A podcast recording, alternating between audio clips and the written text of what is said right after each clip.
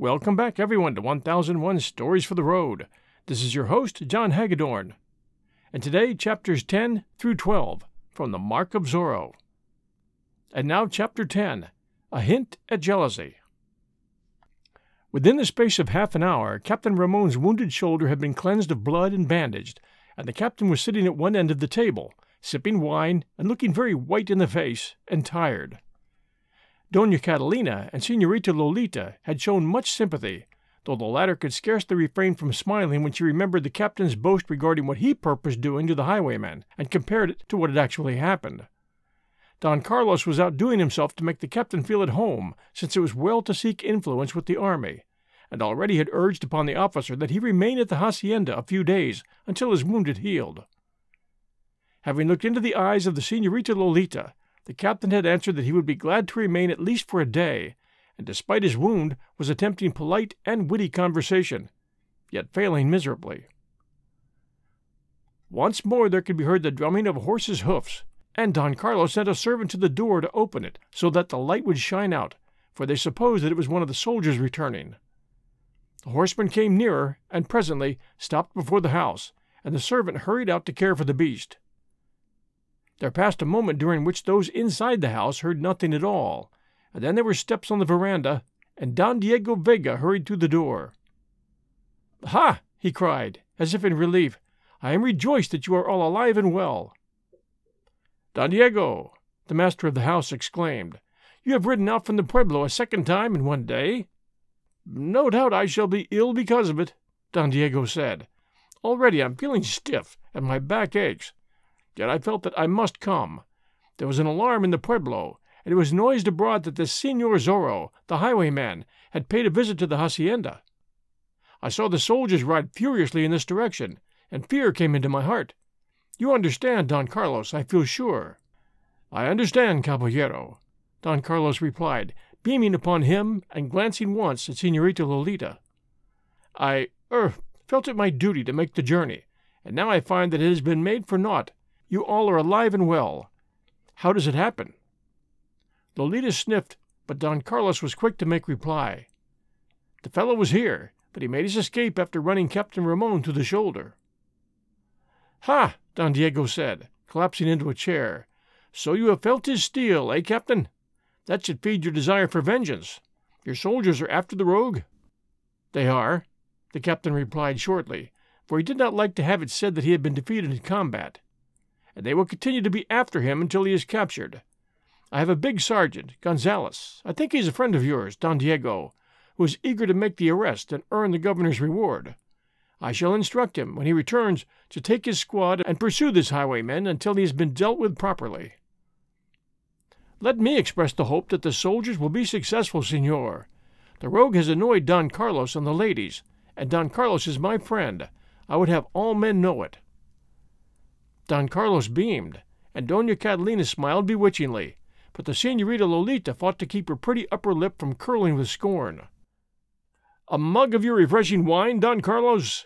Don Diego Vega continued. I am fatigued. Twice today I have ridden here from Reina de los Angeles, and it is about all a man can endure.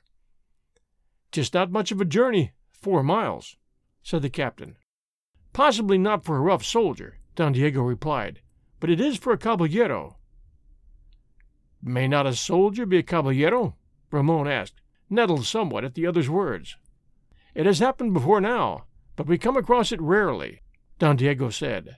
He glanced at Lolita as he spoke, intending that she should take notice of his words, for he had seen the manner in which the captain glanced at her, and jealousy was beginning to burn in his heart. Do you mean to insinuate, senor, that I am not of good blood? Captain Ramon asked. I cannot reply as to that, senor, having seen none of it. No doubt this Senor Zorro could tell me. He saw the color of it, I understand. By the saints! Captain Ramon cried. You would taunt me? Never be taunted by the truth, Don Diego observed. He ran you through the shoulder. Tis a mere scratch, I doubt not. Should you not be at the Presidio instructing your soldiers? I await their return here, the captain replied. Also, it is a fatiguing journey from here to the Presidio, according to your own ideas, senor. But a soldier is inured to hardship, senor. True, there are many pests he must encounter, the captain said, glancing at Don Diego with meaning. You term me a pest, senor? Did I say as much? This was perilous ground, and Don Carlos had no mind to let an officer of the army and Don Diego Vega have trouble in his hacienda, for fear he would get into greater difficulties. More wine, senors! he exclaimed in a loud voice, and stepping between their chairs in utter disregard of proper breeding. Drink, my captain, for your wound has made you weak, and you, Don Diego, after your wild ride. I doubt its wildness, Captain Ramon observed. Don Diego accepted the proffered wine mug and turned his back upon the captain. He glanced across at Senorita Lolita and smiled. He got up deliberately and picked up his chair and carried it across the room to set it down beside her. And did the rogue frighten you, senorita? he asked. Suppose he did, senor. Would you avenge the matter? Would you put Blade at your side and ride abroad until you found him, and then punish him as he deserves? By the saints, if it were necessary, yes, I might do as much. But I am able to employ a raft of strong fellows who would like nothing better than to run down the rogue. Why should I risk my own neck? Oh, she exclaimed, exasperated. Let us not talk further of this bloodthirsty Senor Zorro, he begged. There are other things fit for conversation. Have you been thinking, Senorita, on the object of my visit earlier in the day? Senorita Lolita thought of it now. She remembered again what the marriage would mean to her parents and their fortunes, and she recalled the highwayman, too, and remembered his dash and spirit, and wished that Don Diego would be such a man. And she could not say the word that would make her the betrothed of Don Diego Vega. I I have scarcely had time to think of it, caballero, she replied. I trust you will make up your mind soon, he said. You are so eager? she replied. My father was at me again this afternoon, he insists that I should take a wife as soon as possible. It is rather a nuisance, of course, but a man must please his father. Lolita bit her lips because of her quick anger. Was ever a girl so courted before? she wondered. I shall make up my mind as soon as possible, senor, she said finally. Does this Captain Ramon remain long at the hacienda? A little hope came into Lolita's breast. Could it be possible that Don Diego Vega was jealous? If that were true, possibly there might be stuff in the man, after all. Perhaps he would awaken, and love and passion come to him, and he would be as other young men. My father has asked him to remain until he is able to travel to the Presidio, she replied. He is able to travel now, a mere scratch. You will not return tonight? she asked. It probably will make me ill, but I must return. There are certain things that must engage my interest early in the morning. Business is such a nuisance. Perhaps my father will offer to send you in the carriage. Ha! It were kindness if he does. A man may doze a bit in the carriage. But if this highwayman should stop you? I need not fear, senorita. Have I not wealth? Could I not purchase my release? You would pay ransom rather than fight him, senor? I have lots of money but only one life, senorita. Would I be a wise man to risk having my blood let? It would be the manly part, would it not? she asked. Any male can be manly at times, but it takes a clever man to be sagacious, he said. Don Diego laughed lightly, as if it cost him an effort, and bent forward to speak in lower tones. On the other side of the room, Don Carlos was doing his best to make Captain Ramon comfortable, and was glad that he and Don Diego remained apart for the time being. Don Carlos, the captain said, I come from a good family, and the governor is friendly toward me, as no doubt you have heard. I am but twenty three years of age, else I would hold a higher office, but my future is assured. I am rejoiced to learn it, senor. I never set eyes upon your daughter until this evening, but she has captivated me, senor. Never have I seen such grace and beauty, such flashing eyes, I ask your permission, senor, to pay my addresses to the senorita. We'll return with Chapter 11 right after these sponsor messages. And now, Chapter 11 Three Suitors. Here was a fix. Don Carlos had no wish to anger Don Diego Vega, or a man who stood high in the governor's regard. And how was he to evade it? If Lolita could not force her heart to accept Don Diego, perhaps she could learn to love Captain Ramon After Don Diego, he was the best potential son in law in the vicinity. Your answer, senor? the captain was asking. I trust you will not misunderstand me, senor, Don Carlos said in lower tones. I must make a simple explanation. Proceed. Just this morning, Don Diego Vega asked me the same question. Ah! You know his blood and his family, senor. Could I refuse him? Of rights I could not. But I may tell you this the senorita weds no man unless it is her wish. So Don Diego has my permission to pay his addresses, but if he fails to touch her heart. Then I may try? The captain asked. You have my permission, senor. Of course, Don Diego has great wealth, but you have a dashing way with you, and Don Diego, that is, he is rather. I understand perfectly, senor, the captain said, laughing. He is not exactly a brave and dashing caballero, unless your daughter prefers wealth to a genuine man. My daughter will follow the dictates of her heart, senor, Don Carlos said proudly. Then the affair is between Don Diego Vega and myself. So long as you use discretion, senor, I would have nothing happen that would cause enmity between the Vega family and mine. Your interests shall be protected, Don Carlos, Captain Ramon declared. As Don Diego talked, the Senorita Lolita observed her father and Captain Ramon, and guessed what was being said. It pleased her, of course, that a dashing officer should enter the lists for her hand, and yet she had felt no thrill when first she looked into his eyes. Senor Zorro, now, had thrilled her to the tips of her tiny toes, and merely because he had talked to her and touched the palm of her hand with his lips.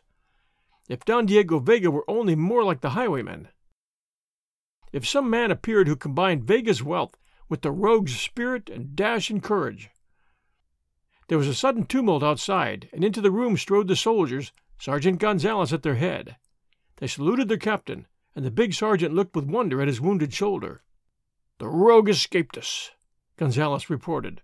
We followed him for a distance of three miles or so, as he made his way into the hills, where we came upon him. Well? Ramon questioned. He has allies. What is this?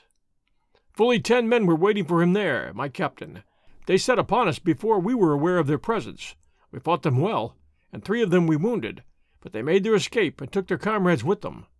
We had not been expecting a band, of course, and so rode into their ambush. Then we have to contend with a band of them, Captain Ramon said. Sergeant, you will select a score of men in the morning and have command over them. You will take the trail of this Senor Zorro, and you will not stop until he is either captured or slain. I will add a quarter's wages to the reward of His Excellency, the Governor, if you are successful. Ha! It is what I have wished, Sergeant Gonzales cried. Now we shall run this coyote to earth in short order. I shall show you the color of his blood. Twould be no more than right, since he has seen the color of the captain's, Don Diego put in. What is this, Don Diego, my friend? Captain, you have crossed blades with the rogue? I have, the captain assented. You but followed a tricky horse, my sergeant. The fellow was here, in a closet, and came out after I'd entered. So it must have been some other man you met with his companions up in the hills. This Senor Zorro treated me much as he treated you in the tavern. He had a pistol handy in case I should prove too expert with the blade. Captain and sergeant looked at each other squarely, each wondering how much the other had been lying, while Don Diego chuckled faintly and tried to press the Senorita Lolita's hand, but failed. This thing can be settled only in blood, Gonzales declared. I shall pursue the rascal until he's run to the earth. I have permission to select my men. You may take any at the Presidio, the captain said. Sergeant Gonzales, I should like to go with you, Don Diego said suddenly. By the saints, it would kill you, caballero. Day and night in the saddle, uphill and downhill, through dust and heat, and with a chance at fighting. Well, perhaps it were best for me to remain in the pueblo, Don Diego admitted, but he has annoyed this family, of which I am a true friend, at least you will keep me informed? You will tell me how he escapes if he dodges you? I at least may know that you are on his trail, and whether you are riding, so I may be with you in spirit. Certainly, caballero, certainly, Sergeant Gonzales replied. I shall give you the chance of looking upon the rogue's dead face. I swear it. 'Tis a terrible oath, my sergeant. Suppose it should come to pass. I mean, if I slay the rascal, caballero. My captain, do you return this night to the Presidio? Yes, Ramon replied. Despite my wound, I can ride a horse. He glanced toward Don Diego as he spoke, and there was almost a sneer upon his lips. What magnificent grit! Don Diego said. I too shall return to Reina de los Angeles. If Don Carlos will be as good as to have his carriage around, I can tie my horse to the rear of it. To ride horseback the distance again this day would be the death of me. Gonzales laughed and led the way from the house. Captain Ramon paid his respects to the ladies, glowered at Don Diego, and followed. The caballero faced Senorita Lolita again as her parents escorted the captain to the door. You will think of the matter? he asked. My father will be at me again within a few days, and I shall escape censure if I am able to tell him that it is all settled. If you decide to wed me, have your father send me word by a servant. Then I shall put my house in order against the wedding day. I shall consider it, the girl said. We could be married at the mission of San Gabriel, only we should have to make the confounded journey there. Fray Felipe of the mission has been my friend from the days of my boyhood, and I would have him say the words unless you prefer otherwise. He would come to Reina de los Angeles and read the ceremony in the little church on the plaza there. I shall think of it, the girl said again. Perhaps I may come out again to see you within a few days, if I survive this night. Buenas noches, senorita. I suppose I should kiss your hand? You need not take the trouble, Senorita Lolita replied. It might fatigue you. Ah, thank you. You are thoughtful, I see. I am fortunate if I get me a thoughtful wife. Don Diego sauntered to the door. Senorita Lolita rushed into her own room and beat at her breast with her hands, and tore at her hair a bit, too angry, too enraged to weep. Kiss her hand, indeed! Senor Zorro had not suggested it, he had done it. Senor Zorro had dared death to visit her. Senor Zorro had laughed as he fought, and then had escaped by a trick. Ah, if Don Diego Vega were half the man this highwayman appeared! She heard the soldiers gallop away, and after a little time she heard Don Diego Vega depart in her father's carriage, and then she went out into the great room again to her parents. My father, it is impossible that I wed Don Diego Vega, she said. What has caused your decision, my daughter? I scarcely can tell, except that he is not the sort of man I wish for my husband. He is lifeless. Existence with him would be a continual torment. Captain Ramon has also asked permission to pay you his addresses, Dona Catalina said. And he is almost as bad. I do not like the look in his eyes, the girl replied. You are too particular, Don Carlos told her.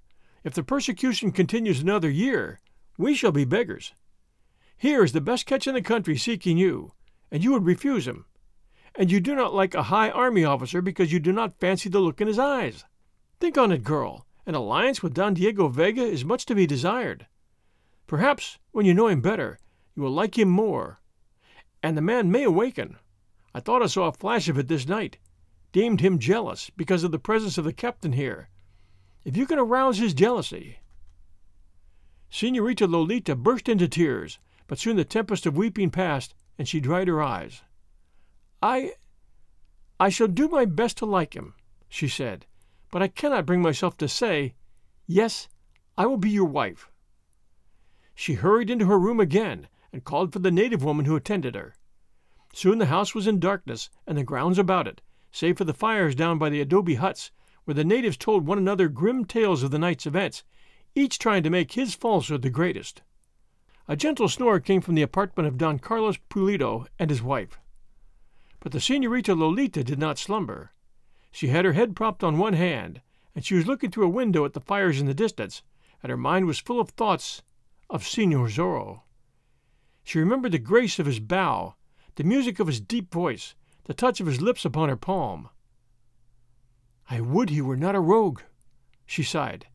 How a woman could love such a man! We'll return with Chapter 12 right after this sponsor message.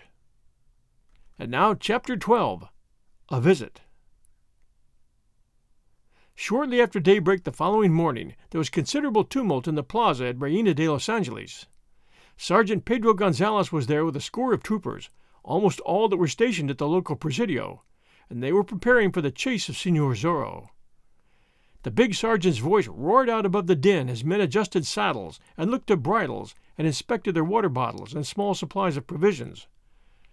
For Sergeant Gonzalez had ordered that his force travel light and live off the country as much as possible. He had taken the commands of his captain seriously. He was going after Senor Zorro, and did not propose to return until he had him, or had died trying to catch him.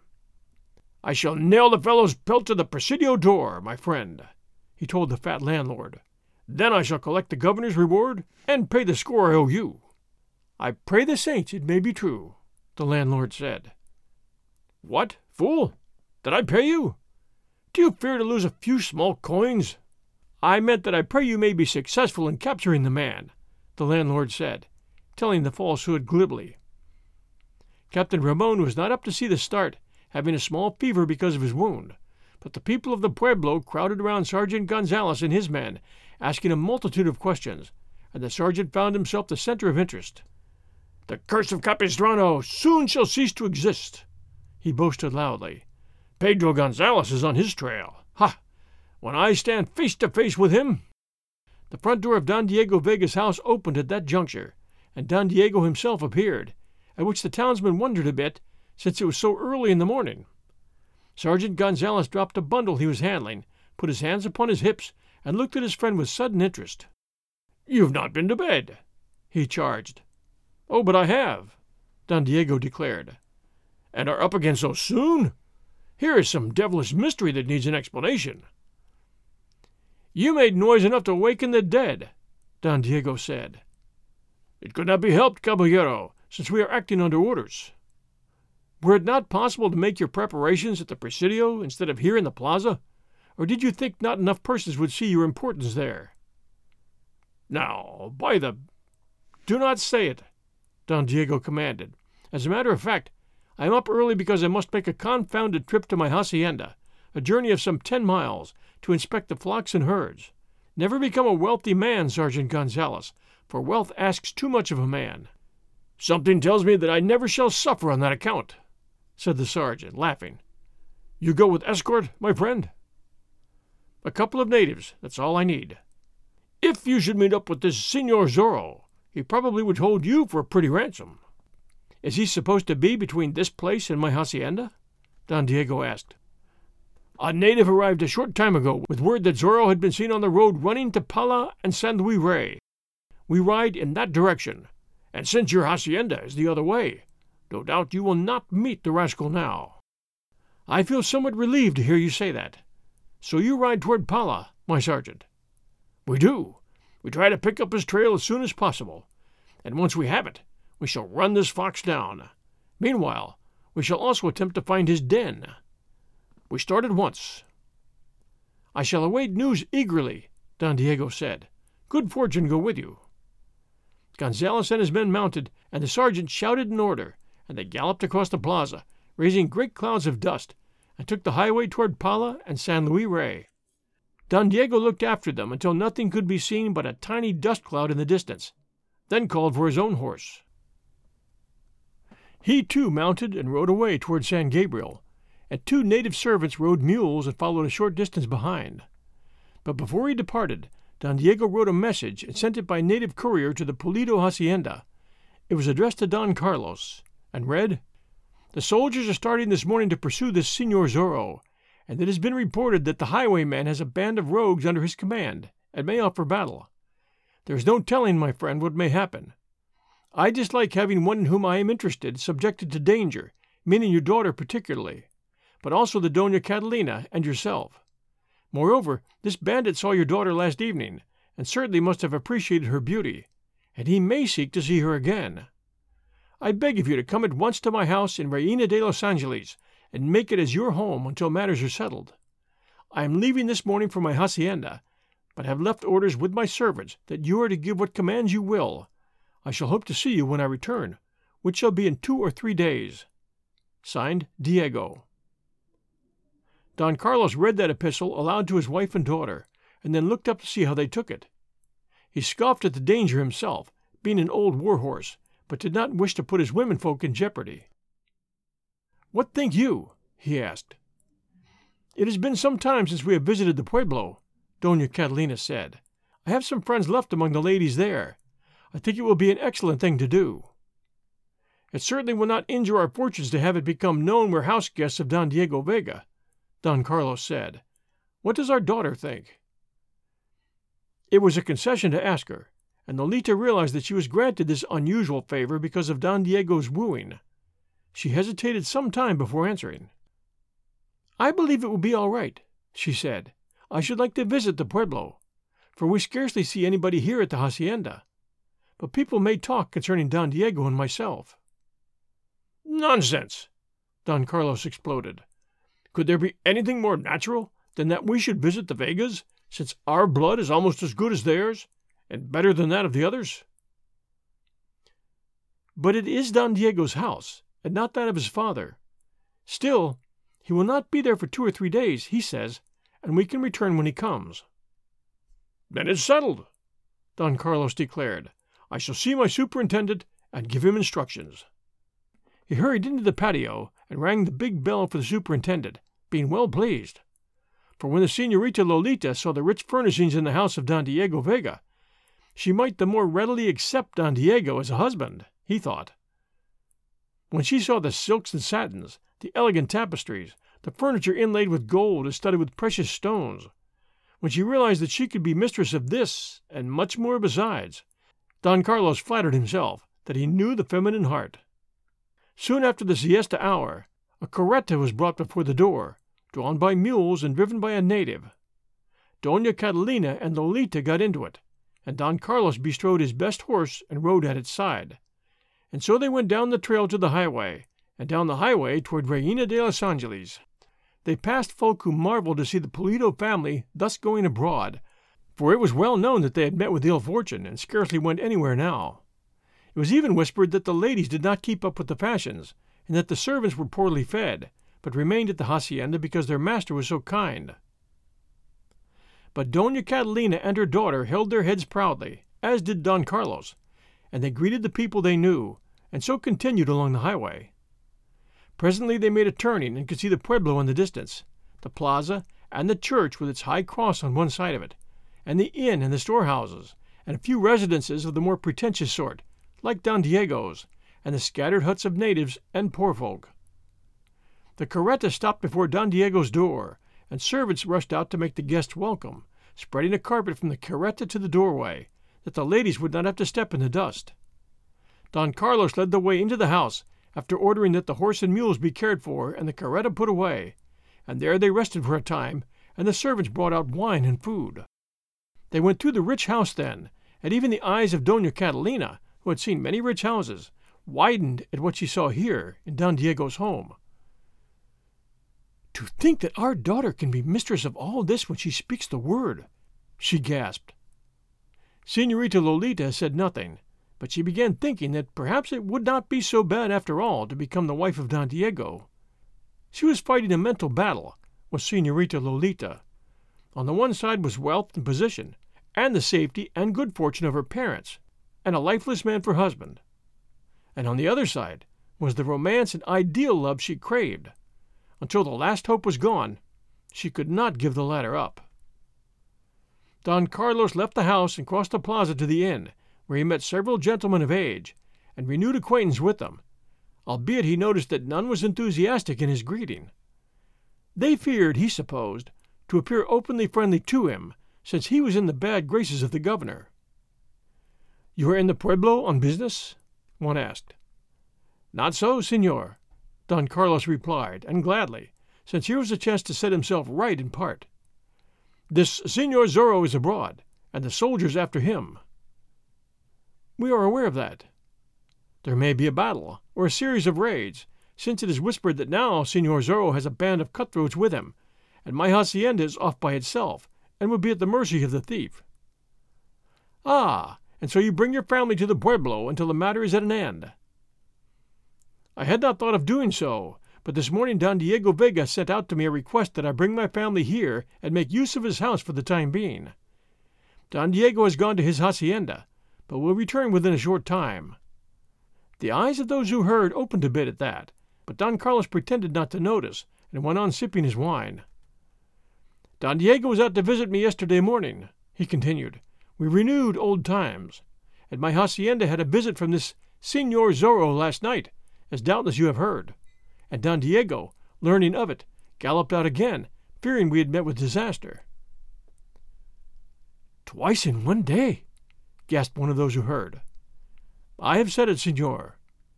You, that is, your daughter, is very beautiful, is she not, Don Carlos Pulido? And seventeen, is she not, about? Eighteen, senor. She's called beautiful, I believe, Don Carlos admitted. Those around him glanced at one another. They had the solution now. Don Diego Vega was seeking to wed Senorita Lolita Pulido. that meant that Pulido's fortunes would soon be at the flood again, and that he might feel called upon to remember his friends and look askance at those who had not stood by him. So now they crowded forward, alert to do him honor, and asked concerning crops and the increase of his herds and flocks, and whether the bees were doing as well as usual, and did he think the olives were excellent this year. Don Carlos appeared to take it all as a matter of course. He accepted the wine they bought and purchased himself. He accepted the wine they bought and purchased himself, and the fat landlord darted about doing their bidding and trying to compute the day's profits in his head, which was a hopeless task for him. When Don Carlos left the inn at dusk, several of them followed him to the door, and two of the more influential walked with him across the plaza to the door of Don Diego's house. One of these begged that Don Carlos and his wife visit his house that evening for music and talk, and Don Carlos graciously accepted the invitation. Dona Catalina had been watching from a window, and her face was beaming when she met her husband at the door. Everything goes well, he said. They have met me with open arms, and I have accepted an invitation to visit tonight. But Lolita? Dona Catalina protested. She must remain here, of course. Will it not be all right? There are half a hundred servants about, and I have accepted the invitation, my dear. Such a chance to win favor again could not be disregarded, of course, and so Lolita was made acquainted with the arrangement. She was to remain in the great living room, reading a volume of verse she had found there, and if she grew sleepy, she was to retire to a certain chamber. The servants would guard her, and the despensero would look after her wishes personally. Don Carlos and his wife went to make their evening visit, being lighted across the plaza by half a dozen natives who held torches in their hands, for the night was without a moon, and rain was threatening again. Senorita Lolita curled up on a couch, the volume of verse in her lap, and began to read. Each verse treated of love, romance, passion.